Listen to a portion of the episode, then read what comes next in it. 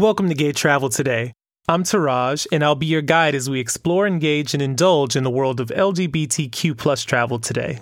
European countries have begun opening their doors to visitors from other countries within Europe, but Americans are going to have a difficult time traveling there. If you're from the EU, the cards are in your favor. If Austria is on your travel docket, you should have no problems gaining entry if you're an EU resident. If you're from Great Britain, Sweden, Spain, or Portugal, you'll be required to show a negative COVID 19 test result and self isolate for 14 days. These stipulations, to be honest, may deter a lot of travelers. Everybody else outside of Europe will just have to postpone their European vacations for now.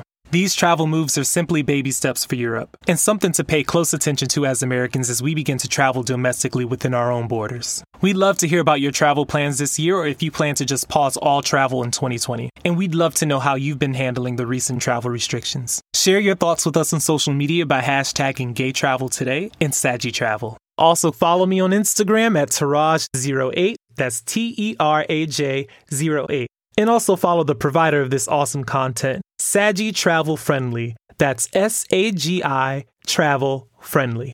And remember to use the Gay Travel skill to book your next destination and also get those much needed up to date travel advisories. All you have to do is enable Gay Travel skill on your favorite voice assistant and tell it to simply open Gay Travel. I'll catch you tomorrow, so bon voyage wherever you are.